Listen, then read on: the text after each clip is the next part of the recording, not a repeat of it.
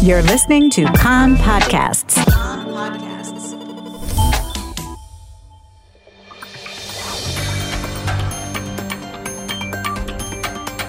You are listening to the English language news of Kan, the Israeli Public Broadcasting Corporation.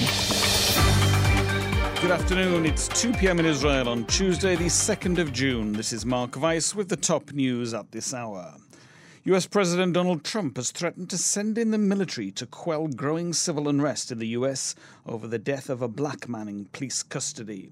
He said if cities and states fail to control the protests and defend their residents, he would deploy the army and quickly solve the problem for them. Protests over the death of George Floyd have escalated over the past week.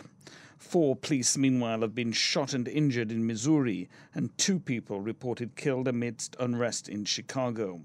The circumstances of both incidents are unclear. Meanwhile, dozens of major cities imposed overnight curfews on Monday night.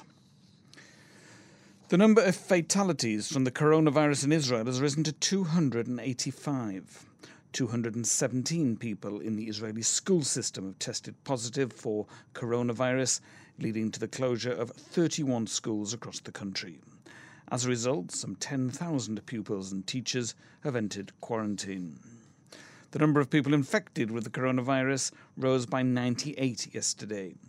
One of the people who tested positive is a maintenance worker in the Prime Minister's Bureau. It is unclear whether the Prime Minister will have to enter quarantine again. The Health Ministry and the Welfare Ministry have decided to lift most of the restrictions on thousands of elderly citizens who live in retirement homes. Restrictions that have prevented them from leaving their apartments freely and to receive visitors thus far. Professor Nimrod Maimon, who is the director of the Health Ministry's programme to protect the elderly, pushed for this decision, saying that the harm to the elderly from prolonged isolation outweighed the benefits and should be stopped.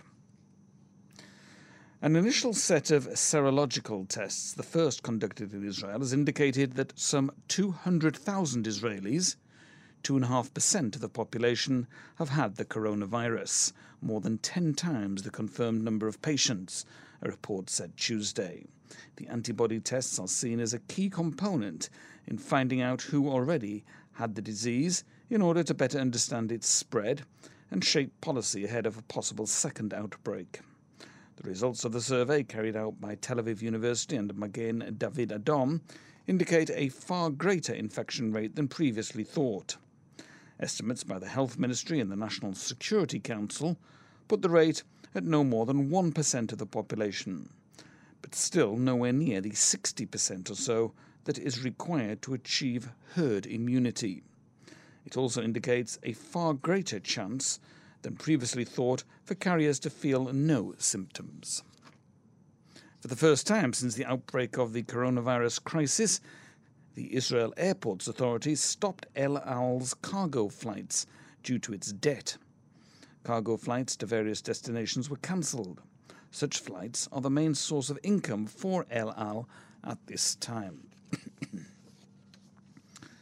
About a week and a half ago, the Palestinian Authority security forces escorted a group of Israeli travelers who had mistakenly entered the Jericho area back into Israeli territory.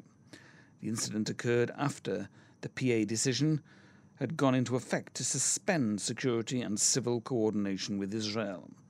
The travelers entered the Palestinian territory in eight jeeps and were escorted out without any coordination with the Israeli security officials according to Palestinian sources who spoke with Kan Radio.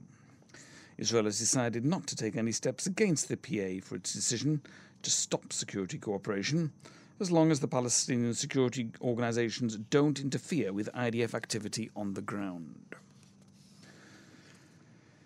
US, a US federal court in Washington has set a new precedent with a decision that Iran, Syria, Hamas, and the Islamic Jihad can be held liable for wrongful death damages for the actions of certain lone wolf attackers. The weather cooler this afternoon. Maximum temperatures in the main centres today Jerusalem and Haifa 31, Tel Aviv 30, and in Eilat rising to 39 degrees Celsius. That's the news from Kan Reka, the Israel Public Broadcasting Authority. Join us at 8 p.m. Israel time for our one hour news program.